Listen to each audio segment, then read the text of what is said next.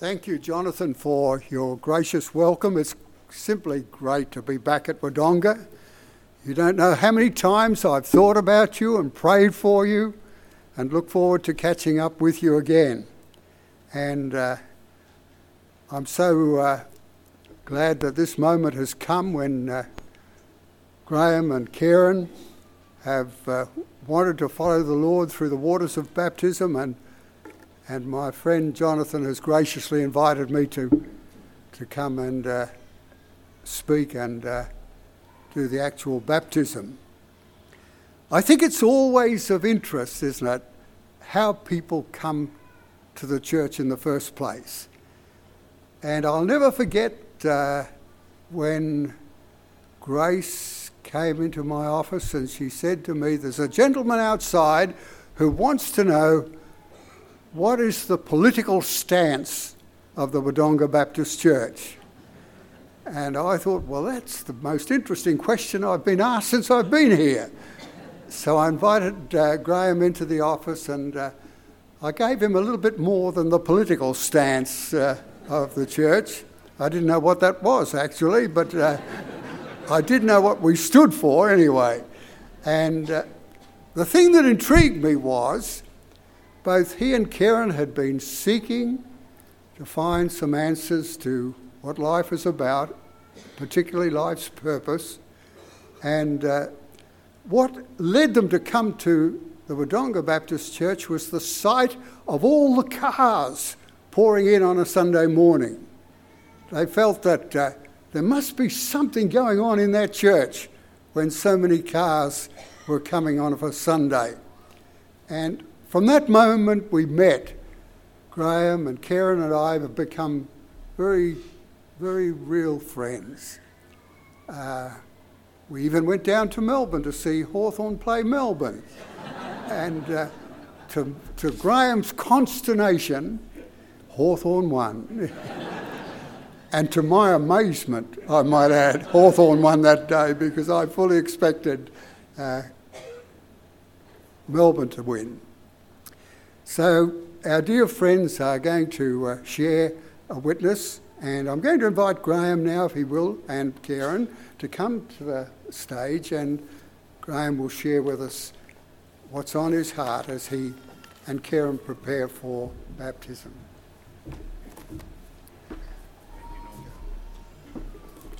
Thank you, Norman.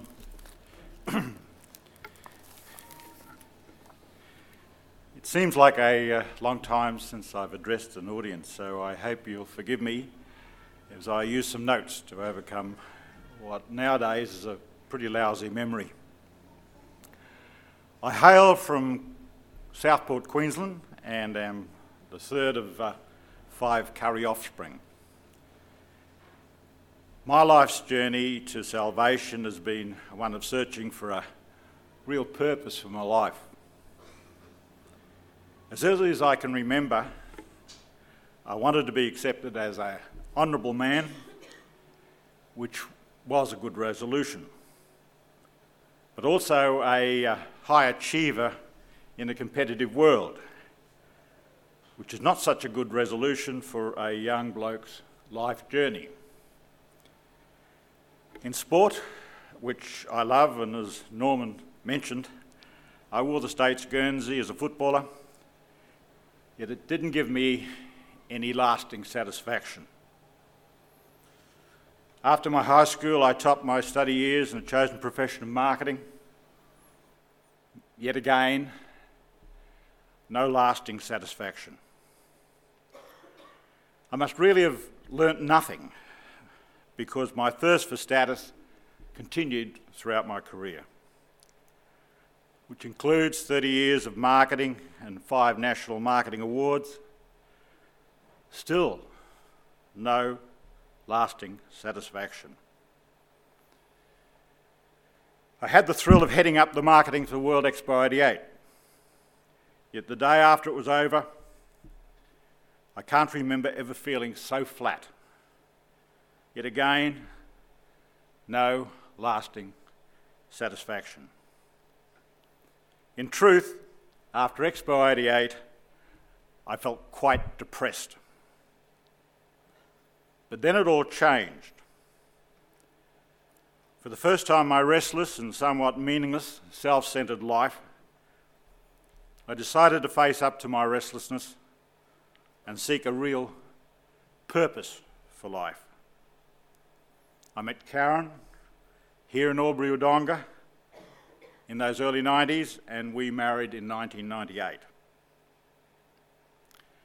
And with my dear wife Karen, we found what we believe was lacking in both our lives. And that, dear friends, is spiritual inspiration. We both believe that God had guided us to Wodonga District Baptist Church, to firstly our great friends, Norman and Jonathan, and then to the wonderful church family that is the Wodonga District Baptist Church. As God ordained, our dear friend Norman happened to be on duty at our first searching visit to the church on that Monday in October 2004. And the following Sunday, we began the journey towards spiritual fulfillment. Both Jonathan and Norman have helped us to rekindle our commitment to Jesus Christ, a commitment which has lain fallow for so many years. Then the 40 days of purpose, that helped us enormously. And Karen and I asked Jonathan for his blessing to have Norman baptize us so that we could continue our spiritual journey. I'd like to quote Ephesians 6 15 to 17. For shoes, shoes put on, put on the peace, peace that, comes with the good news, so that you will be prepared. In every, In every battle, battle we need a faith as your shield to stop the fiery arrows aimed at you by Satan. Put your salvation in your helmet and take the spirit, the sword of spirit, which is the word of God.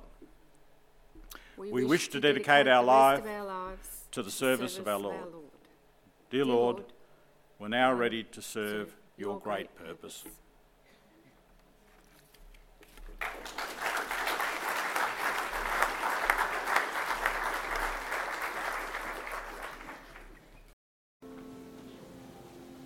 Karen, believing that Jesus is the Son of God, have you accepted him as the forgiver of your sins and the leader of your life?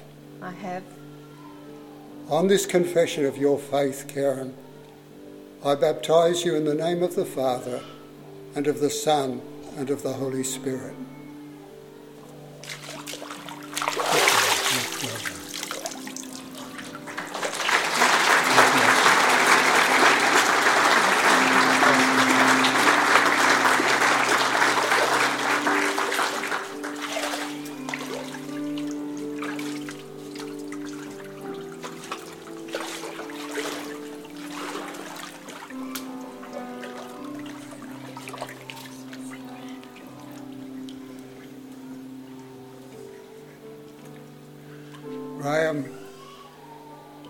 That Jesus is the Son of God, have you accepted him as the forgiver of your sins and the leader in your life? I have. Graham, on this confession of your faith, I baptize you in the name of the Father and of the Son and of the Holy Spirit.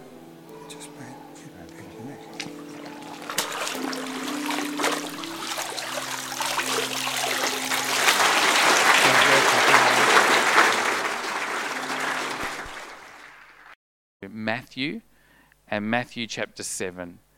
And Norman is continuing on in our series on the Sermon on the Mount.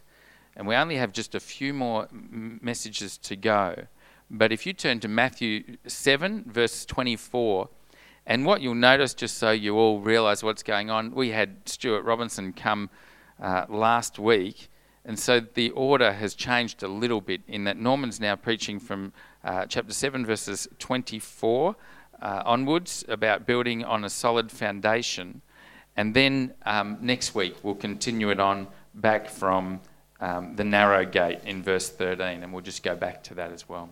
You with me and all that? Hopefully. Let's read God's word together, shall we? From uh, Matthew chapter 7. I'm reading from the New Living Translation. Anyone who listens to my teaching and obeys me is wise, like a person who builds a house on solid rock. Though the rain comes in torrents and the water f- and the floodwaters rise and the winds beat against that house, it won't collapse because it is built on rock. But anyone who hears my teaching and ignores it is foolish, like a person who builds a house on sand. When the rains and floods come and the winds beat against that house, it will fall with a mighty crash. And we look forward to God speaking to us as we open up our hearts this morning to hear what He has to say. Church, let's come together and pray.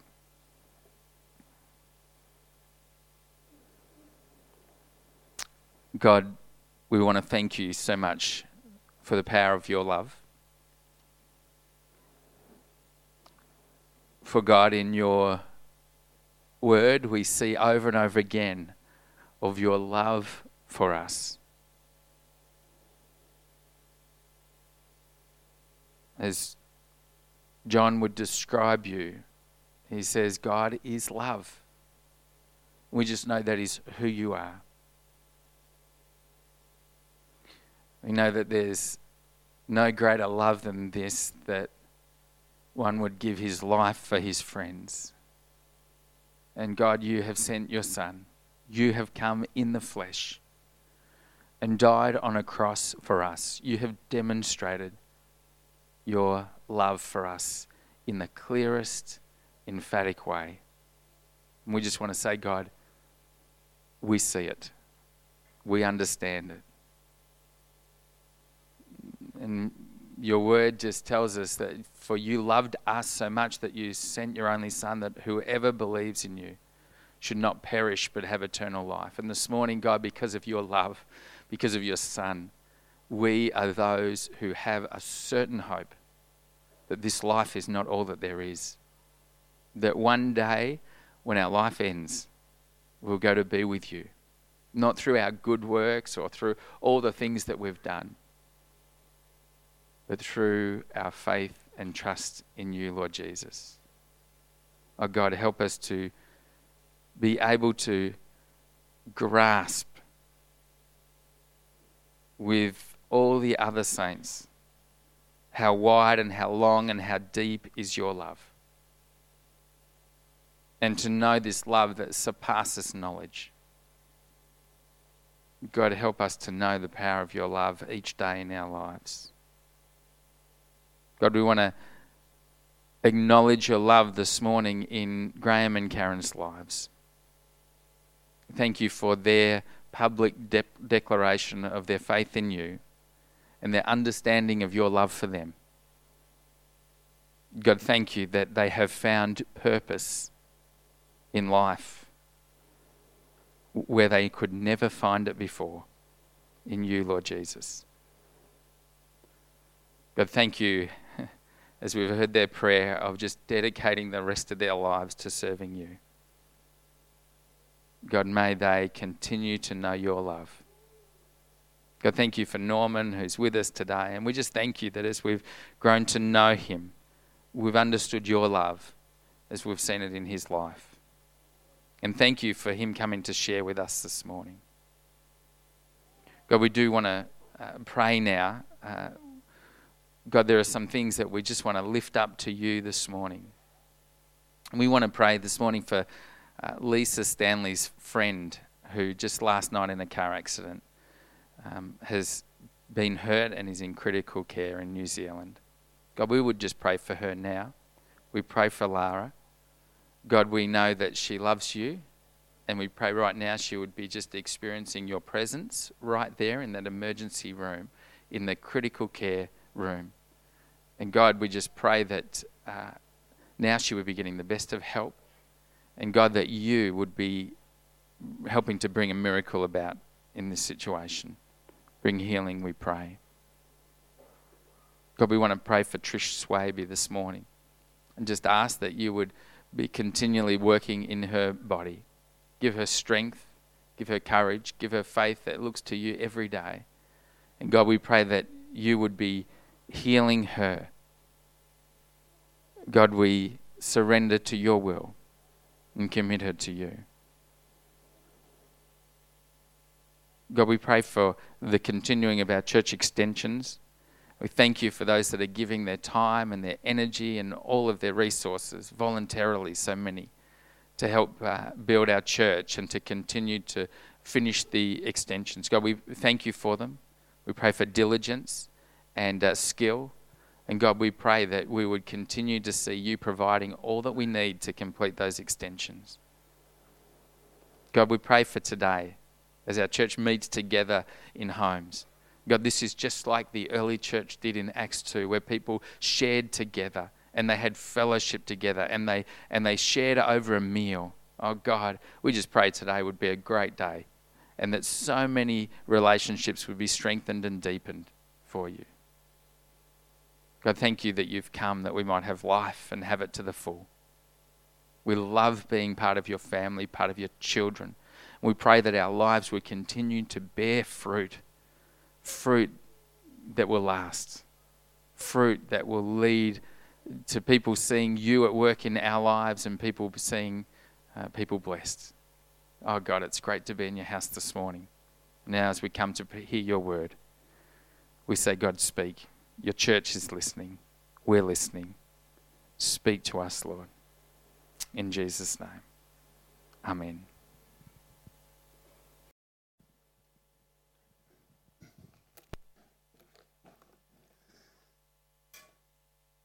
There were two elderly people living in a mobile home park. He was a widower and she was a widow. They'd known each other for a short while, and one evening there was a community supper in the big activity room. They were sitting at the same table, across from one another. As the meal went on, he made a few admiring glances at her and finally gathered up the courage to say to her, Will you marry me? After about six seconds of careful consideration, she answered, Yes, yes, I will. The meal ended, and with a few more pleasant exchanges, they went to their respective places. Next morning, he was troubled. Did she say yes or did she say no? he couldn't remember. Try as he could, he just could not recall. Not even a faint memory. With trepidation, he went to the telephone and called her. First, he explained that he didn't remember things as well as he used to. Then he reviewed the lovely evening past. As he gained a little more courage, he then inquired of her, When I asked you if you would marry me, what did you say? Was it yes or did you say no? He was delighted to hear her say, Why, I said, Yes, yes, I will, and I meant it with all my heart. Then she continued, And I'm glad that you called this morning because I couldn't remember who it was who asked me.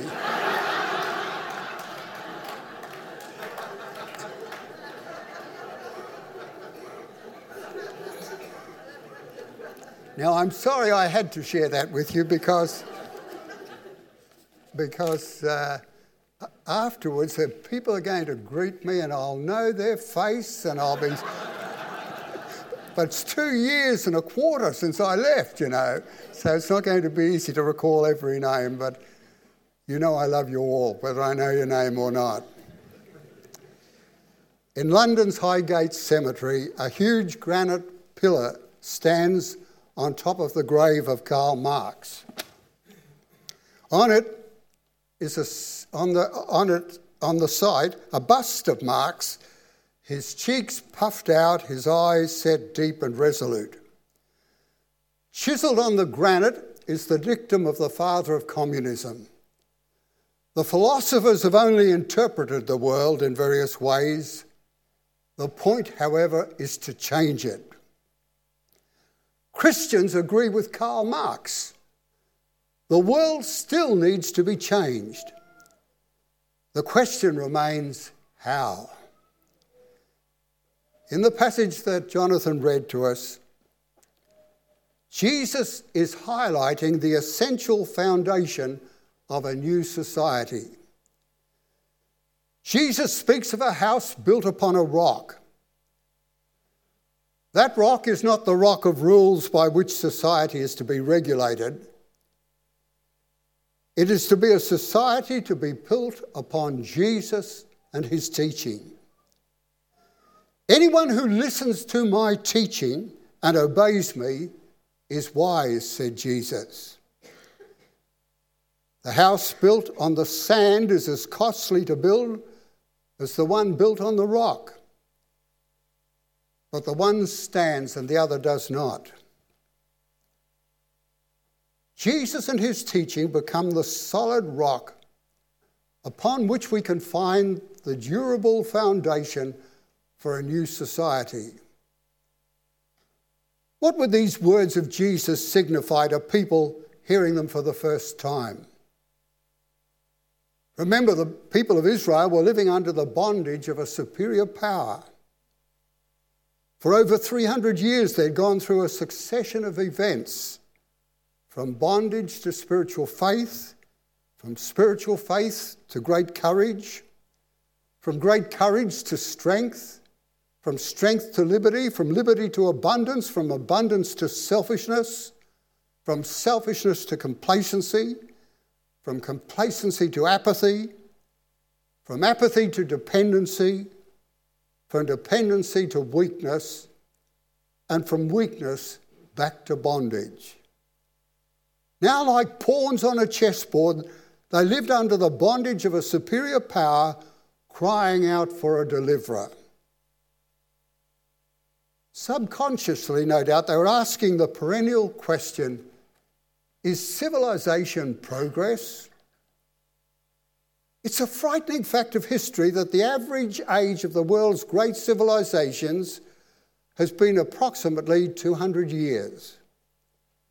According to that timing, the Western world may be living on borrowed time. The age old revolving door is turning, and we're moving in a historical cycle towards spiritual bondage again.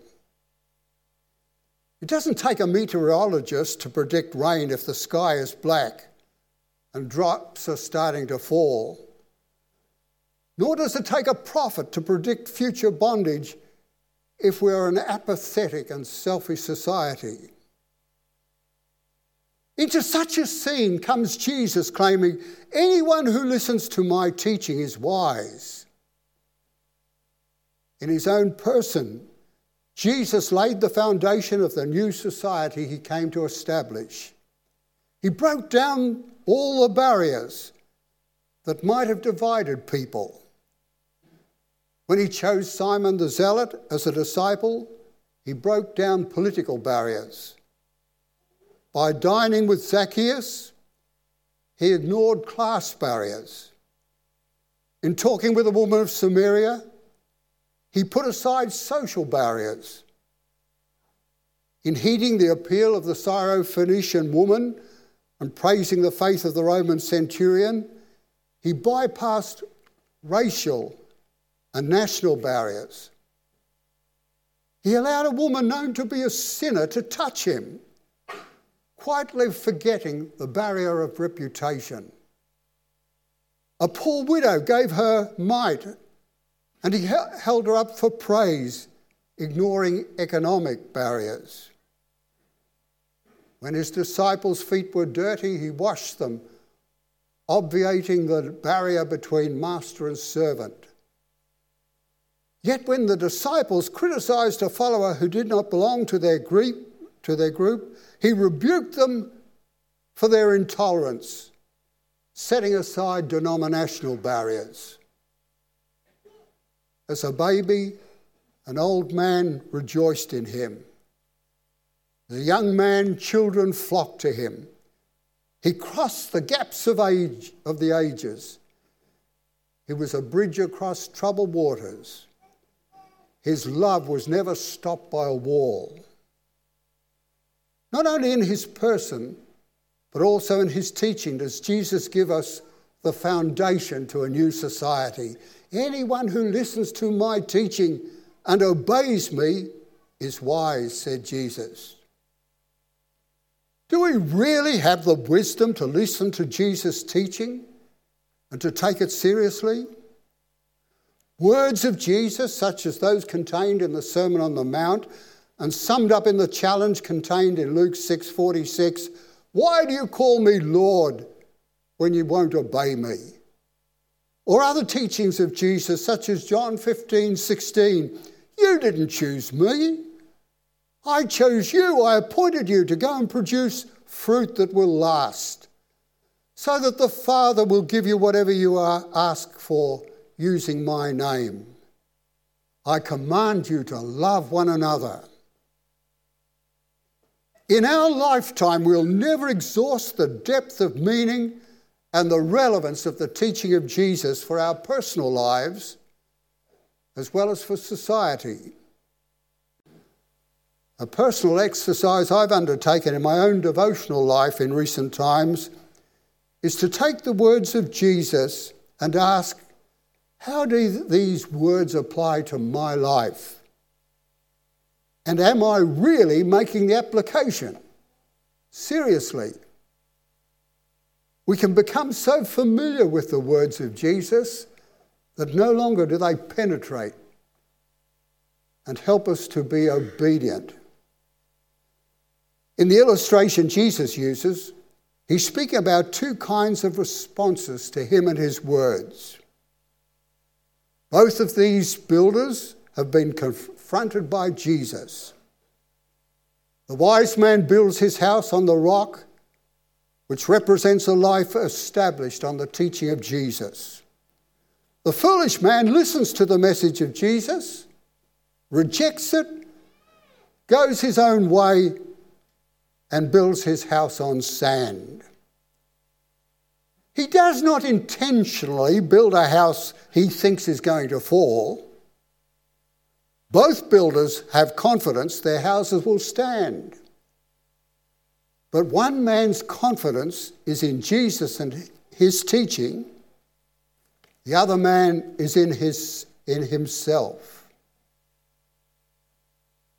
No educated person today can fail to be impressed with the staggering achievements we have witnessed in our lifetime. But at the same time, no thinking person can look at the world without being depressed by our failure to solve our deepest problems. What's wrong with the world when, on the same day, our newspapers carry front page stories of man's flight into space, and at the same time feature the plight of millions of people facing starvation. What's wrong with the world when promises are not enough and we must have contracts? When doors are not enough and we must have locks? What's wrong with the world when science, which has solved so many problems, seeks at the same time to cure cancer and a way to destroy the world. What's wrong with the world when governments and business and labour produce an affluent society but cannot cope with the spiralling rates of crime, suicide, drug addiction, marriage breakup, and moral breakdown? As Winston Churchill noted when he received the Nobel Prize, we've learned to control everything except man.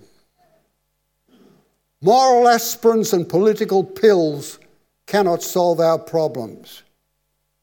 We've been building on sand.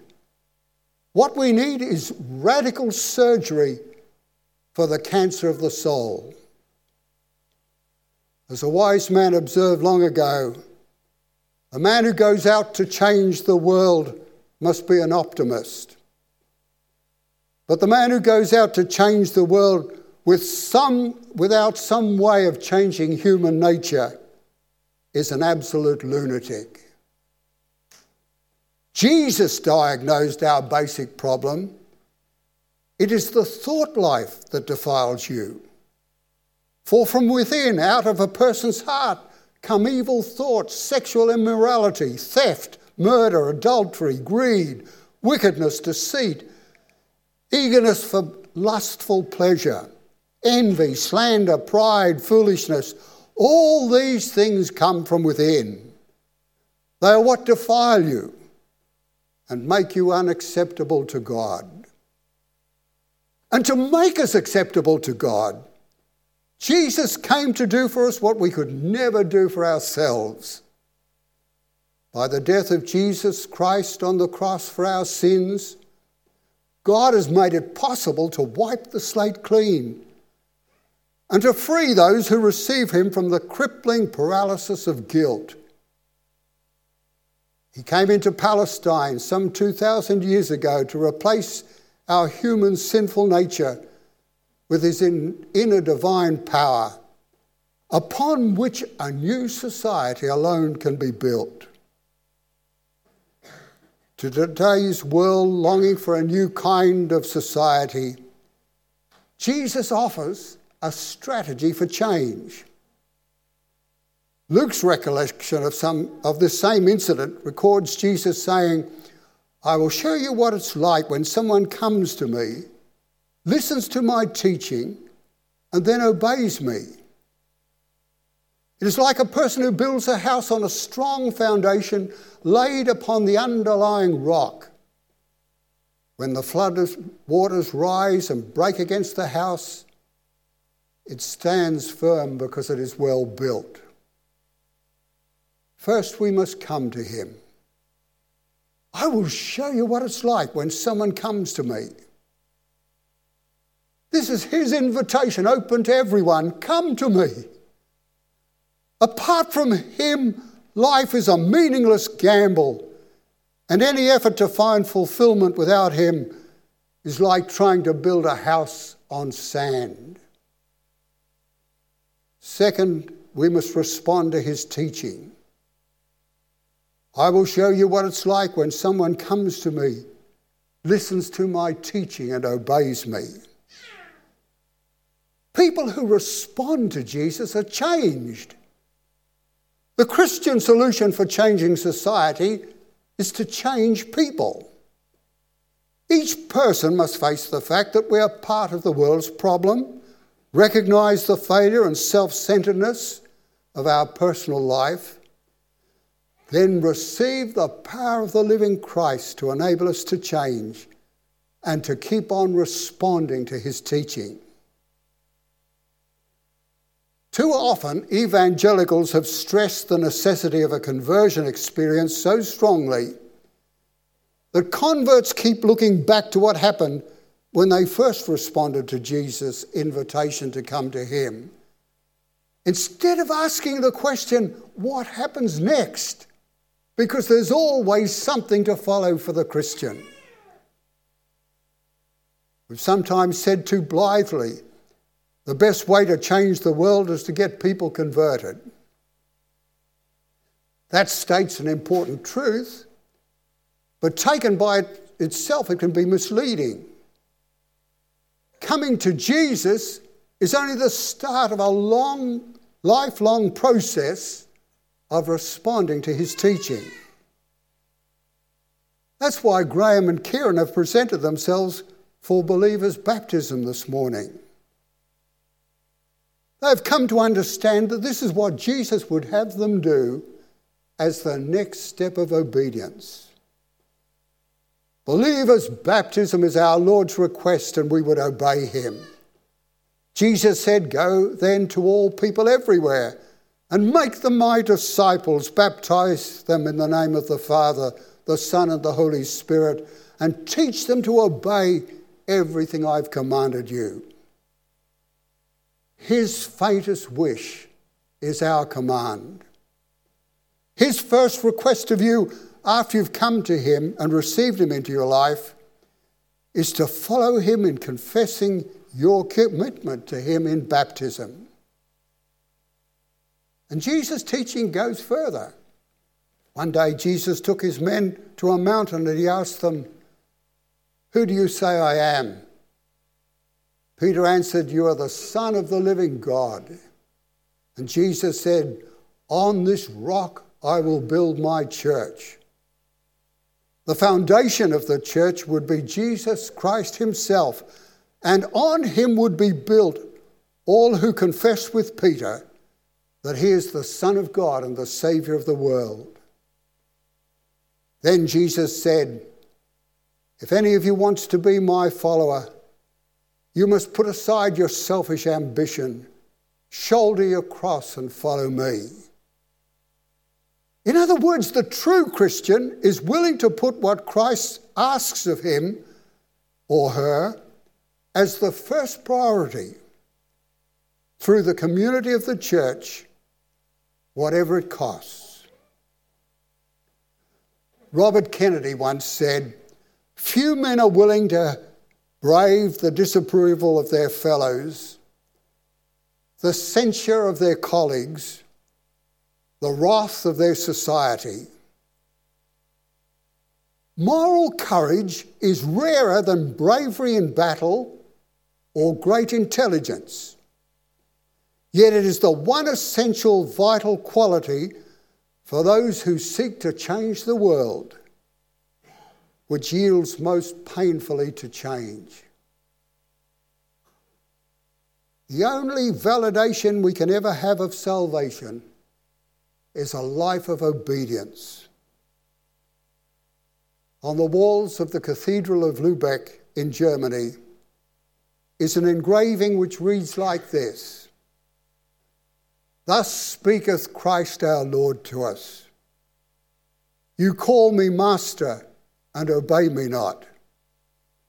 You call me light and see me not. You call me the way and walk me not. You call me life and live me not. You call me wise and follow me not. You call me fair and love me not. You call me eternal and seek me not.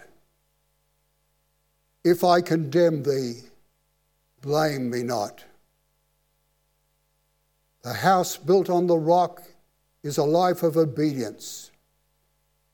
It empties itself of self righteousness and pride and is filled with remorse over its own sin.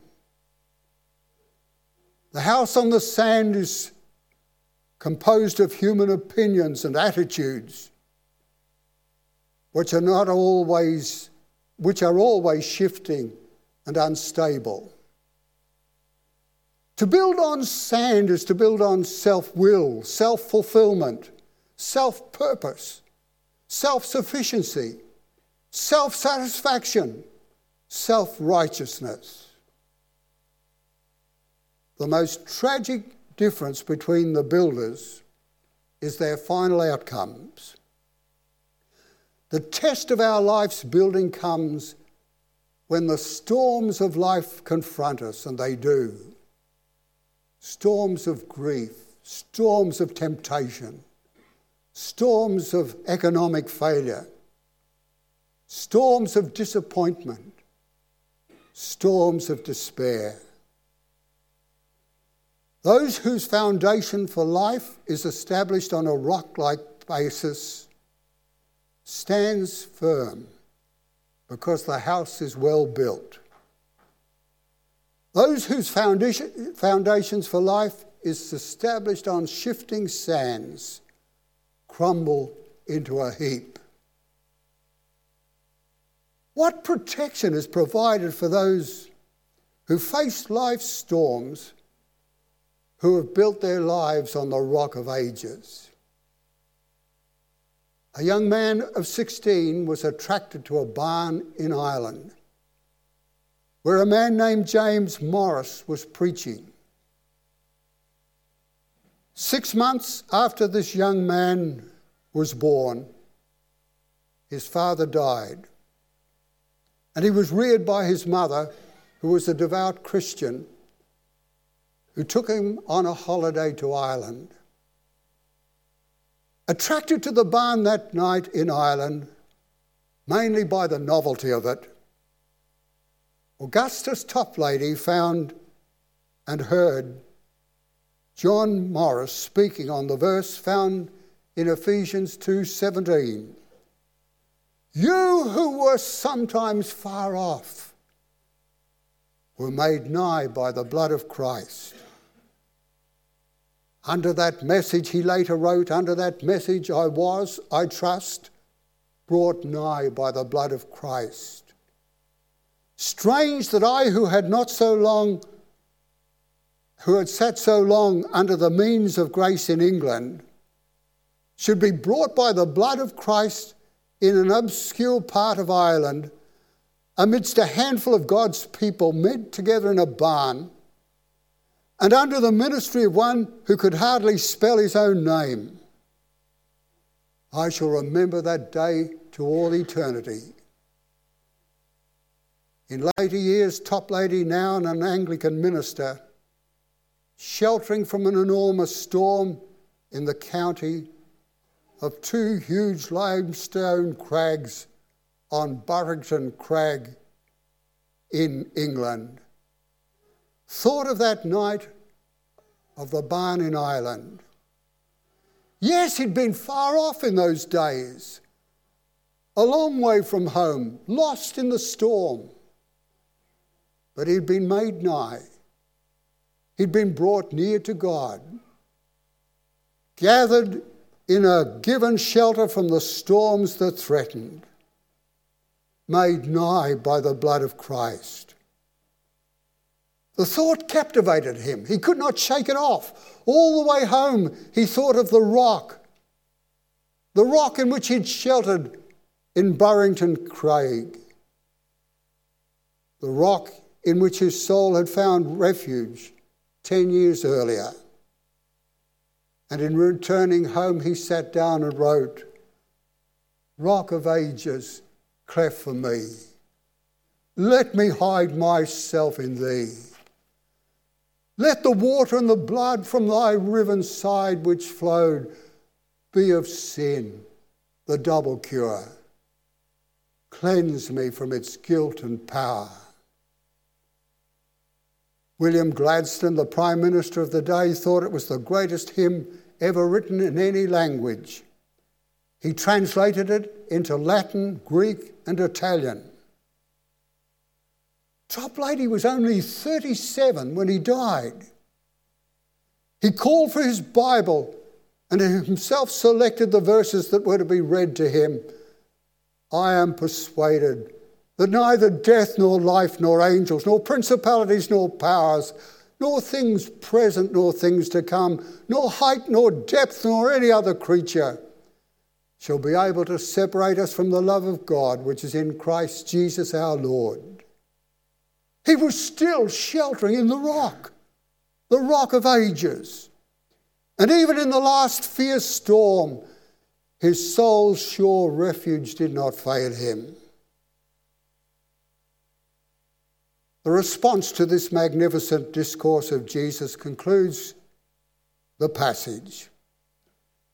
When Jesus finished speaking, the crowds were amazed at his teaching, for he taught as one who had real authority and quite unlike the teachers of religious law.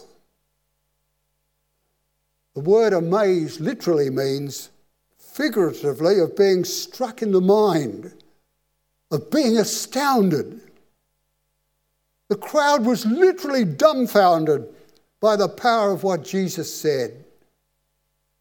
They'd never heard such comprehensive, insightful words of wisdom, depth, and profundity. They'd never listened to such a fearful warning of the consequences of turning away from God. But the most remarkable thing that struck the audience that day was that Jesus was teaching them as one having authority, quite unlike the teachers of the religious law. At the end of the Sermon on the Mount, Jesus pictures himself as the one who has the authority to settle the eternal destiny of men and women. Recently, a friend of mine was talking to a university student. They got into discussion about the Christian faith. My friend explained that if he committed his life to Christ, he had to mentally move over and let Christ take the centre. The young man thought for a moment and then blurted out, I'm very reluctant for this decentralisation. That is a magnificent up to date term for conversion. Decentralisation. Nothing less than this is meant when a person becomes a Christian and lives as a Christian. It means a total way of life in which you move over and say, Jesus Christ, take control of this centre of my life. He isn't a static Christ. He didn't, uh, he didn't ask us to tie ourselves to the history of hundreds of years ago. He's changing the world today by his gospel into a world of love and justice. And he wants to enlist each of us in his cause. Remember, too, he's not an authoritarian Christ, though he has all authority. He will not force anybody to follow him. He will not stop us from building our house on sand if that is our choice. He will not impose himself on us. But if we turn control of our lives over to him, we will find true freedom in his authority. But most of the people that day only watched and listened. They only heard and considered, but they did not decide. Even by not deciding, they decided, for whatever reasons, possibly for no conscious reason at all, they continued to build their lives, their houses on sand. And what is the outcome of such a decision? Jesus said, Anyone who hears my teaching and ignores it is foolish, like a person who builds a house on sand. When the rains and floods came and the winds beat against that house, it will fall with a mighty crash. Haven't we seen that repeated again and again in our lifetime? On the other hand, Jesus said, Anyone who listens to my teaching and obeys me is wise. Like a person who builds a house on solid rock. Though the rain comes in torrents and the flood waters rise and the winds beat against the house, it won't collapse because it's built on rock. In these final moments, let me ask you on what are you building your life? Rock or sand? Is Jesus Christ the very foundation of your life? Have you come to Him? Are you taking Him seriously, coming to terms with His teaching and responding to it in, in obedience? Sandy is about to sing for us Toplady's famous hymn, Rock of Ages. There is a verse in it which sums up succinctly how we must come to Him. Nothing in my hand I bring, simply to thy cross I cling. Naked, come to thee for dress. Helpless, look to thee for grace. Foul I to the fountain fly, wash me, Saviour, or I die. You see, all your accomplishments cannot merit your entrance into the kingdom of God. Graham and Karen found the purpose they were seeking in life when they set aside the pride of human achievement as the basis of their salvation and trusted themselves completely to Jesus and his death on the cross for the forgiveness of their sins and pledged themselves to follow him. Do you want to do that now? Then use the words of this hymn this morning as the prayer that brings you to Jesus and into his kingdom.